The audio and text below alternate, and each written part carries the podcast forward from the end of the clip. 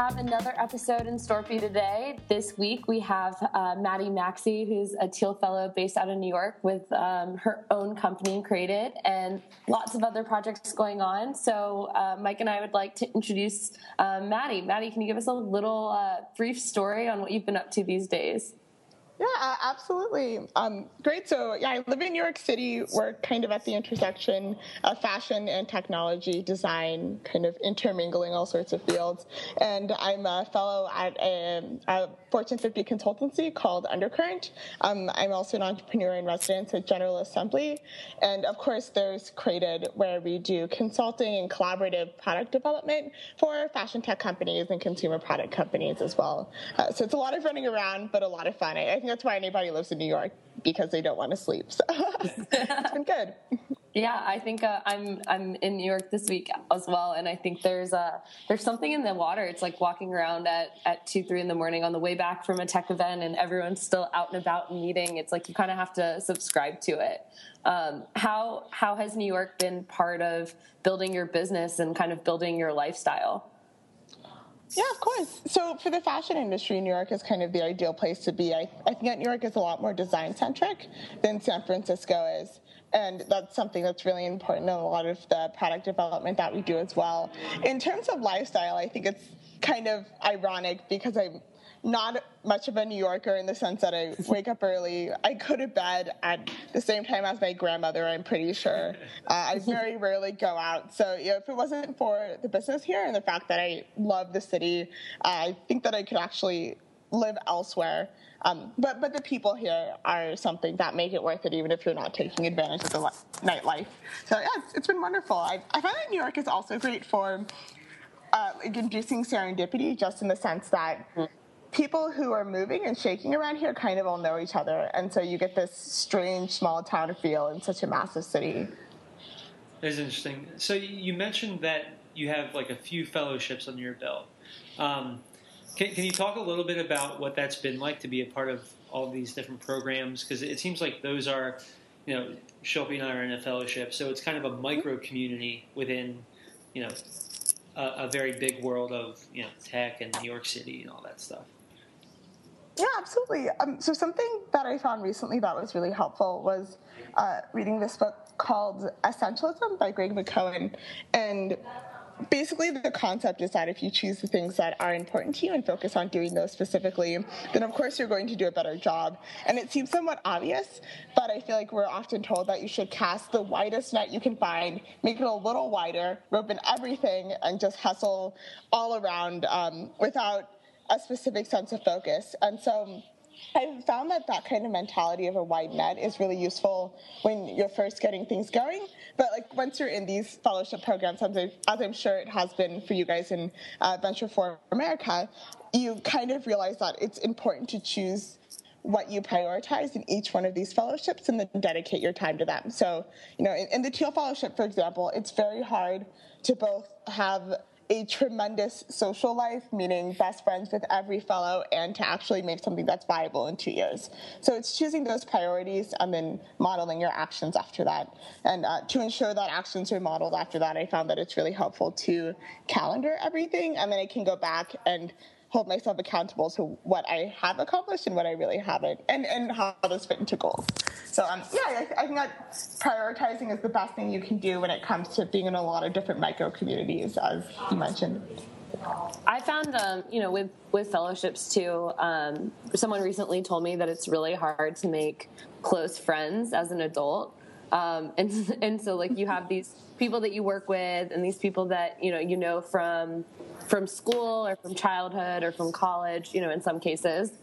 um, and then as you kind of get into the real world, it's like people are either your um, you know your romantic partner or friends of a romantic partner or maybe not any of that or you know and so the fellowships kind of play this like genuine friendship role too um, which like you said like sometimes it's hard to balance with wanting to build something and use the fellowship as like a means for your career um, or like as a means for for just you know soul friendship. Um, yeah.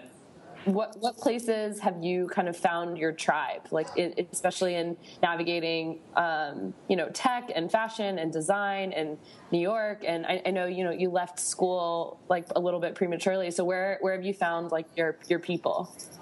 Yeah, that, that's a great question. So um, my co-founder and I kind of joke because we have a similar sort of cohort of friends that it's like this strange clique of misfits where you pick people up along the way. And uh, I, I, find that fellowships are really useful for gathering communities of like-minded people, and that's where the value comes in. But uh, in general, I think that when it comes to having good friendships and relationships, and I'm, I'm far from an expert on this by any means. Uh, I wish I was, but, I generally find that I get out of it when I put into it. So, you know, if um, if I know a friend's having a hard time, I'll make sure to call them and check up on them as often as possible. And I, I know that they would do the same for me. And with that in mind, I, I just I think that by putting out there what I would ideally like to get back, it's attracted the people who are willing to do those things, and maybe the people who aren't tend to stay a little further away. Uh, so yeah, it's kind of you know the concept of you are a combination of the five people you spend the most time with. Um, so try and choose good people and I try and choose uh, quality over quantity. Um, as for where I actually found a lot of my friends, like one or two of my really good friends were actually from that semester at Parsons.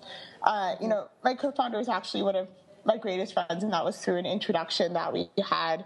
And a lot of my friends are from various workshops and courses that I go to, and I find that workshops and courses are a great place to meet people who are motivated to learn more and grow, and that always makes for a great friendship. Um, so yeah, what, what about you guys? Yeah, I mean, it, has been interesting because you know VFA for us, obviously, we kind of left college where you have all all of your like really close friends, and then my friends from college are like my best friends in the world, but. Um, then you, are kind of instantly thrown into a new situation where it's like freshman year all over again, and you're kind of making new friends.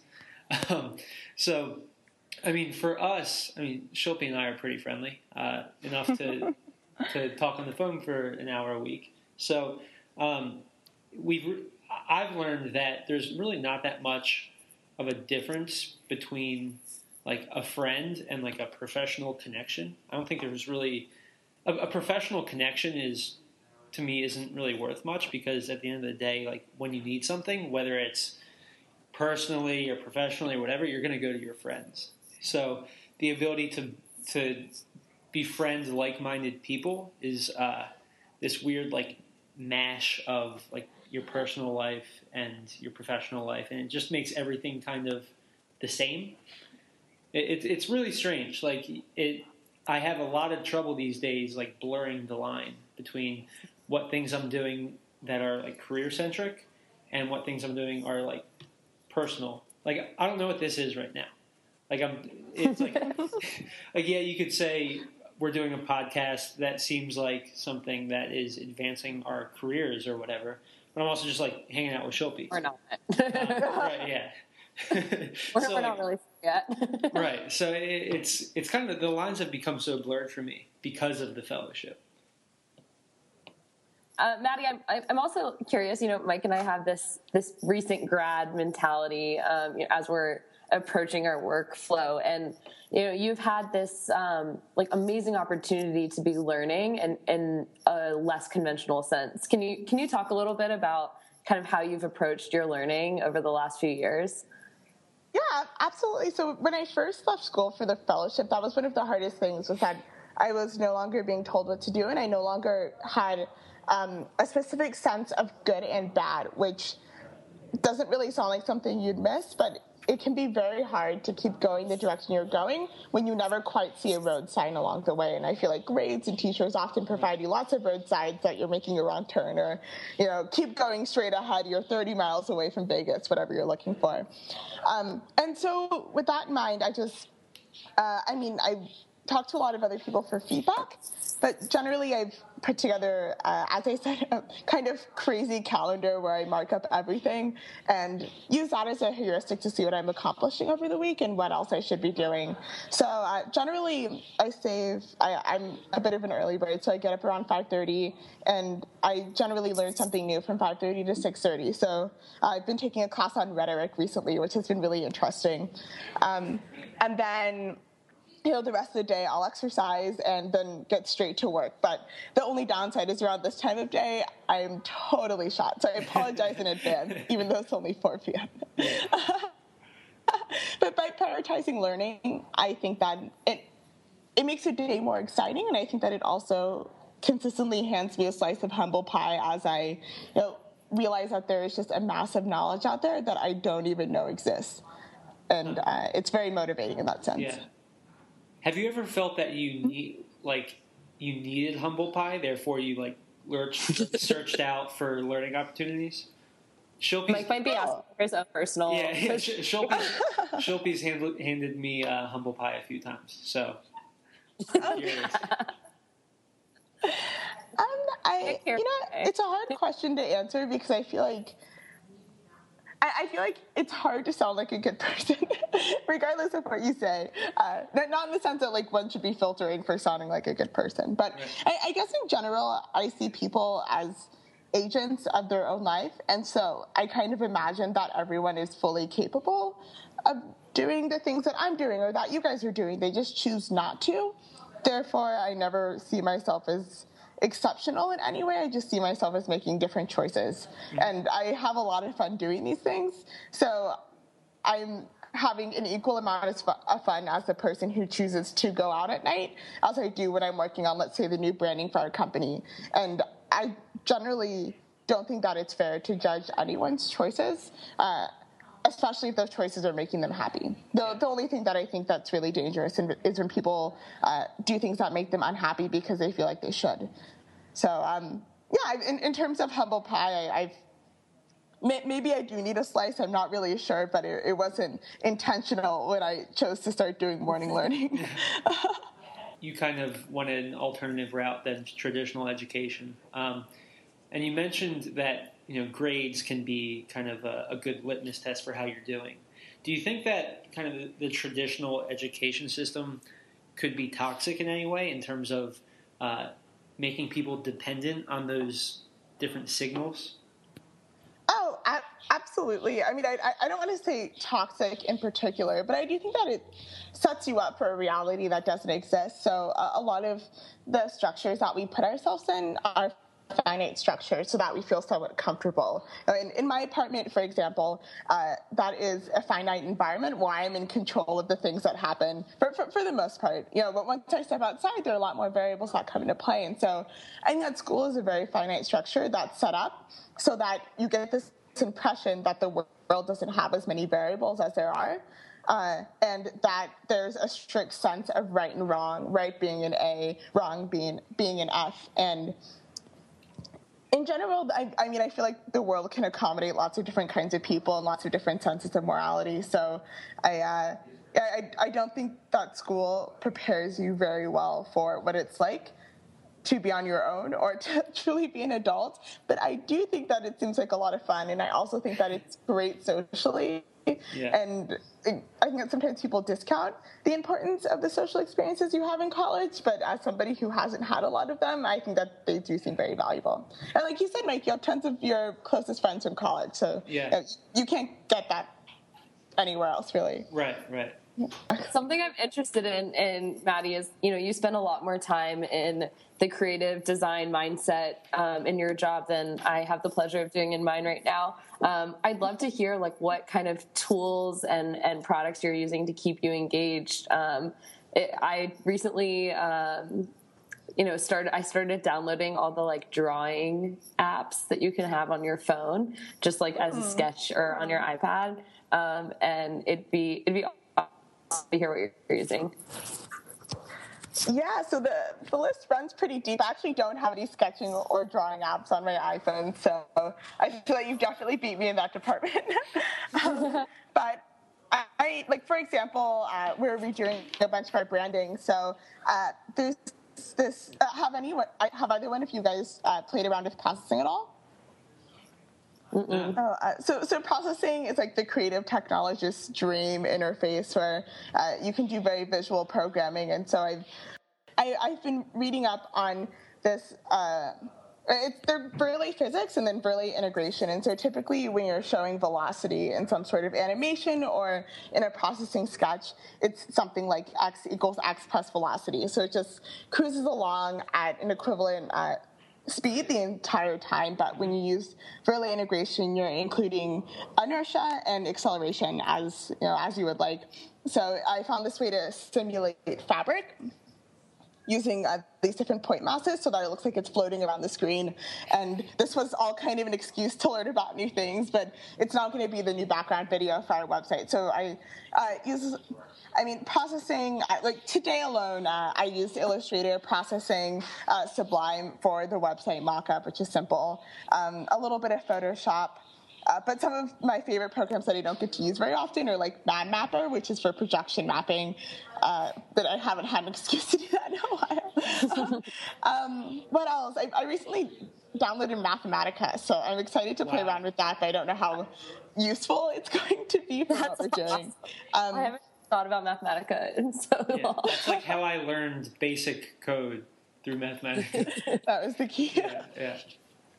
I mean, the uh, various Wolfram programs have such natural language when you're programming something. It's, uh, I think that it's a really pleasurable, or it seems like a really pleasurable way of making graphs or doing computation, etc.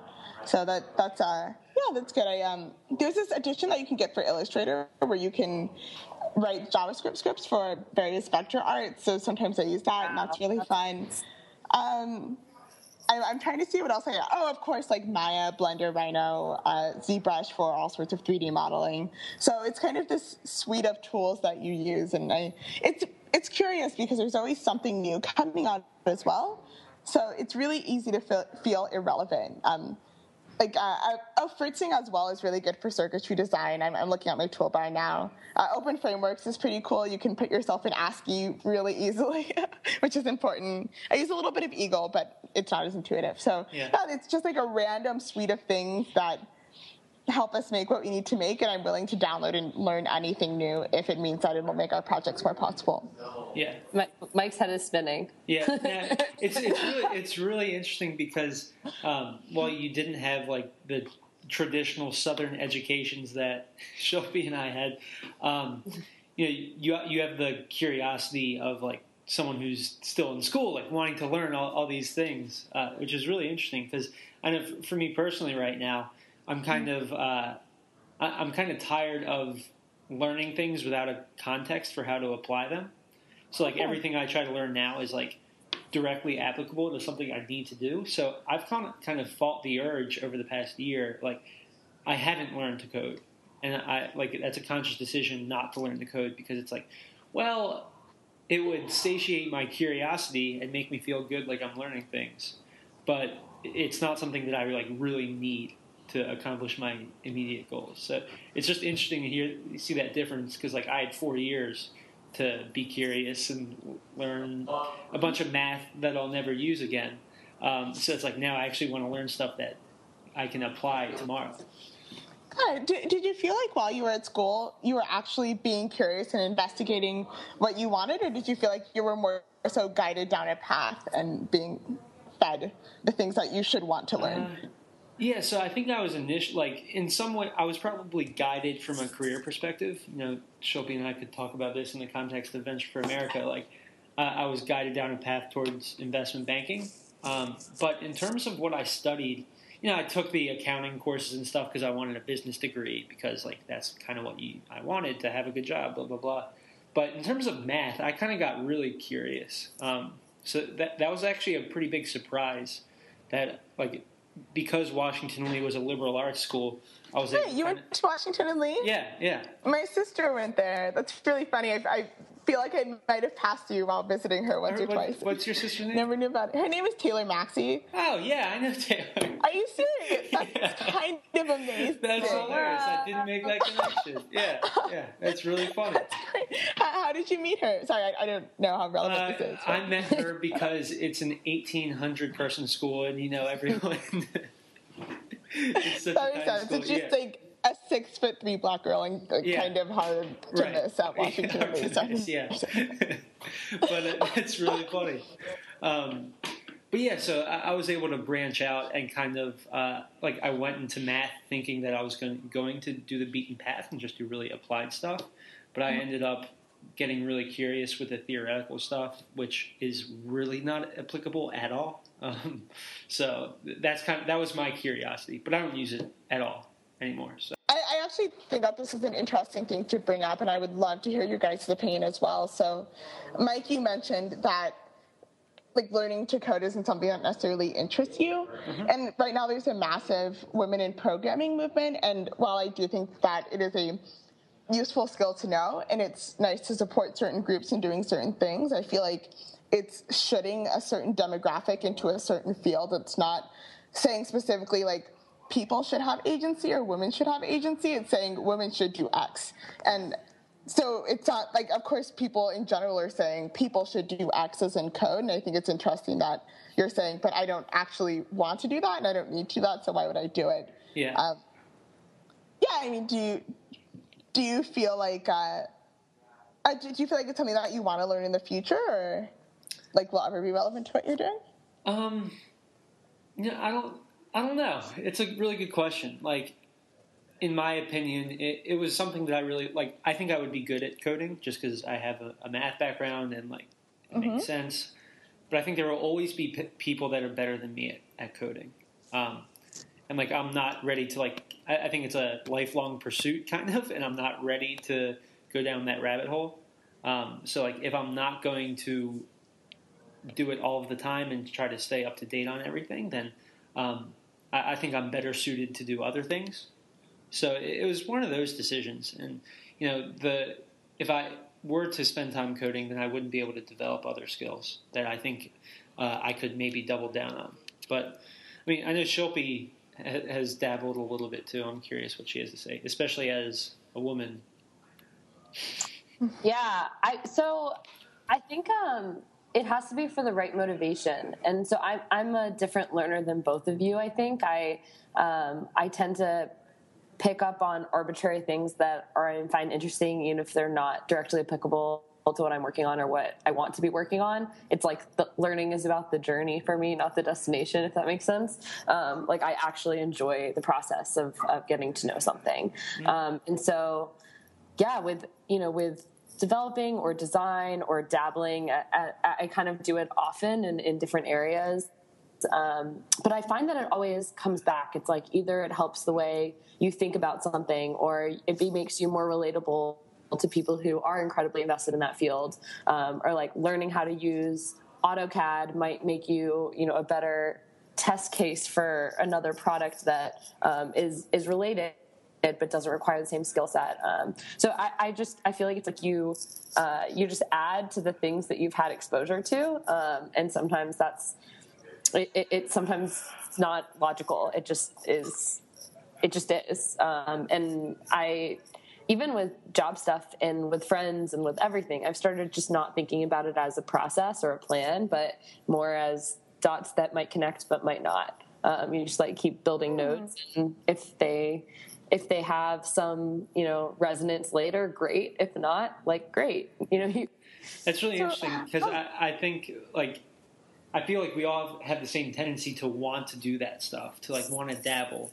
Mm-hmm. Um, but like I'm in a position now where I actually feel guilty when I'm dabbling. like I still do it sometimes, but like I'll go on product hunt and like look at a bunch of products and like try them out and s- sign up for them. And I, have signed up for like a hundred different things in the past month. But also like start using different tools and playing around. But then I start to feel guilty about like, oh, I'm not really doing anything. But to some extent, the exposure is helpful, uh, not necessarily in a way that you can articulate at the time, but getting exposure to a lot of those things is really good. Well, and maybe this gets back to this, Maddy. How did you, you know, you have all these different interests and you um, you know have built a knowledge base about wearables and about fashion and, and, you know working with undercurrent i'm sure you're beefing up on advertising and you know where how did these interests evolve how did you get to where you are you know today oh uh, it's, it's a great question because sometimes, sometimes I wonder how I wound up this way and how I didn't end up. I feel like it, it, would have been a lot easier to end up another way than it was to end up this way, particularly.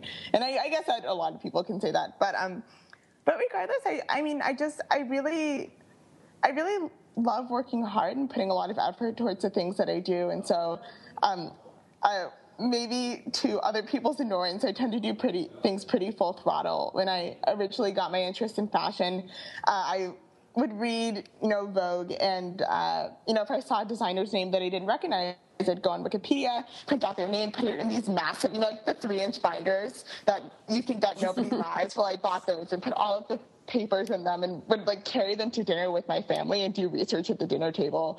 And I, I feel like that's kind of how I've been able to dabble in so many different things. It's just because I'm I'm very curious about learning about different fields, and I'm also really not worried about being bad at them. I, um, I joined this thing called the Good Judgment Project recently, where it's a prediction market for international events.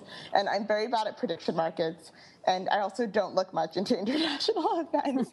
and so I'm just really bad at it. But so what? Like next time I do something, I might be five percent better. Yeah. And as you said, Shilpi, sometimes you in things and then it comes around later.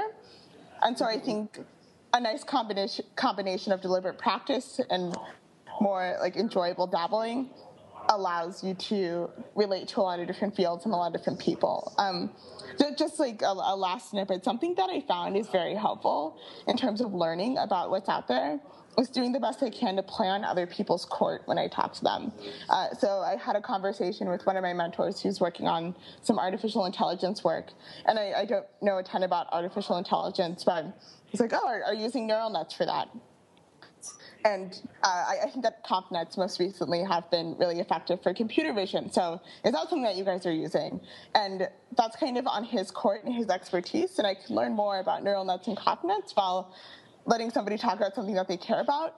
Um, and I found that it's really enjoyable and beneficial for both parties to uh, kind of see every moment as a potential learning experience mm-hmm. uh, when you can.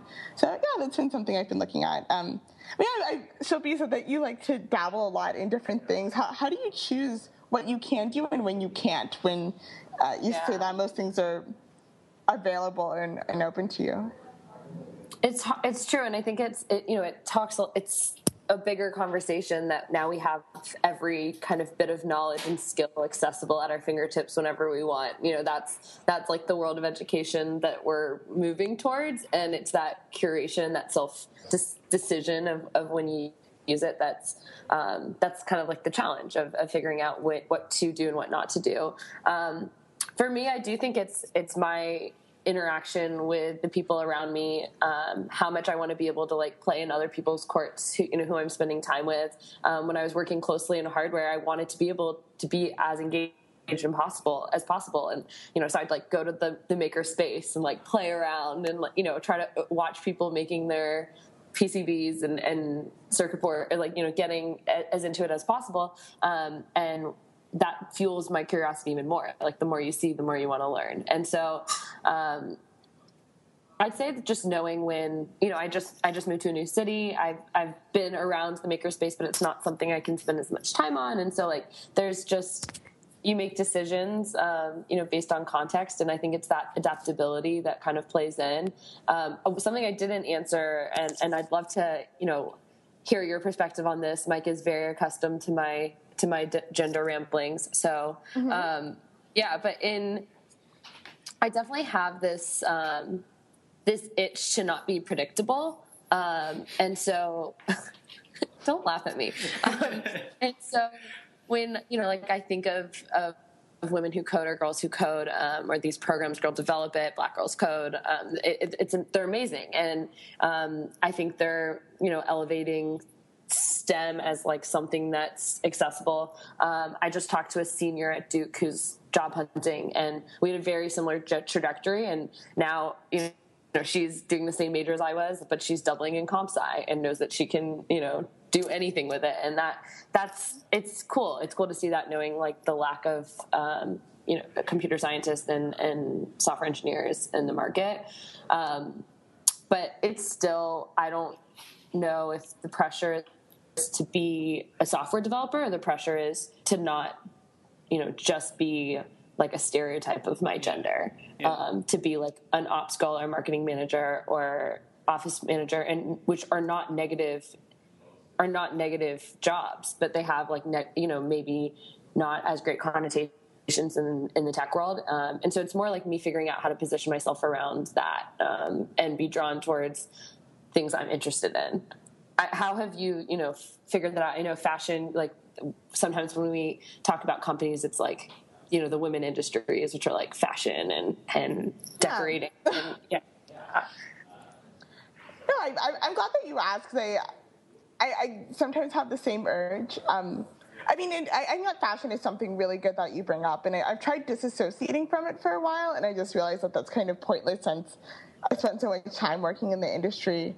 Um, but yeah, I, I, feel like uh, at the end of the day, I think that these programs are wonderful and they're supporting people in endeavors that they might want. But I feel like we just really need to look at the conversations that we're having. I, went to visit Wesleyan a week and a half ago with one of my friends, and was chatting with one of the soft, like the sophomore girl there, and uh, what was she studying? I think she was she was studying neuroscience, which is really interesting. And I was like, why do you like it? And she's like, oh, you know, I don't know. I just like I think people are interesting and like their brains interesting. And I feel like unfortunately women are often encouraged to have conversations like that.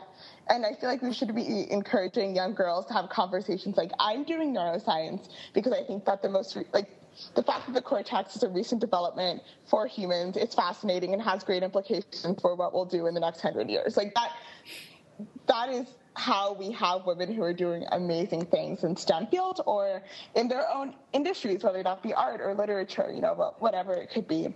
And so um, I think that by siloing young girls in particular in a lot of these programming uh, courses, I I mean, of course, I'm very bad, so I don't think it's necessarily that helpful because we're not. Uh, it, it's that same concept of finite and infinite environments, where we're saying programming is a girls' club of people your age doing your thing, and it's really not. And so, even if that does get another comp sci major out when they actually go and work at a company and are the only girl on their team, they're just going to be having different conversations and maybe not prepared for those. So I, I, I, don't have a solution, and I hate to rag on things, and I don't have a solution on it. But I, I just say I, I think that it's not really solving the problem. If that makes sense. Know. What do you think? Maybe you're more articulate about this than I am.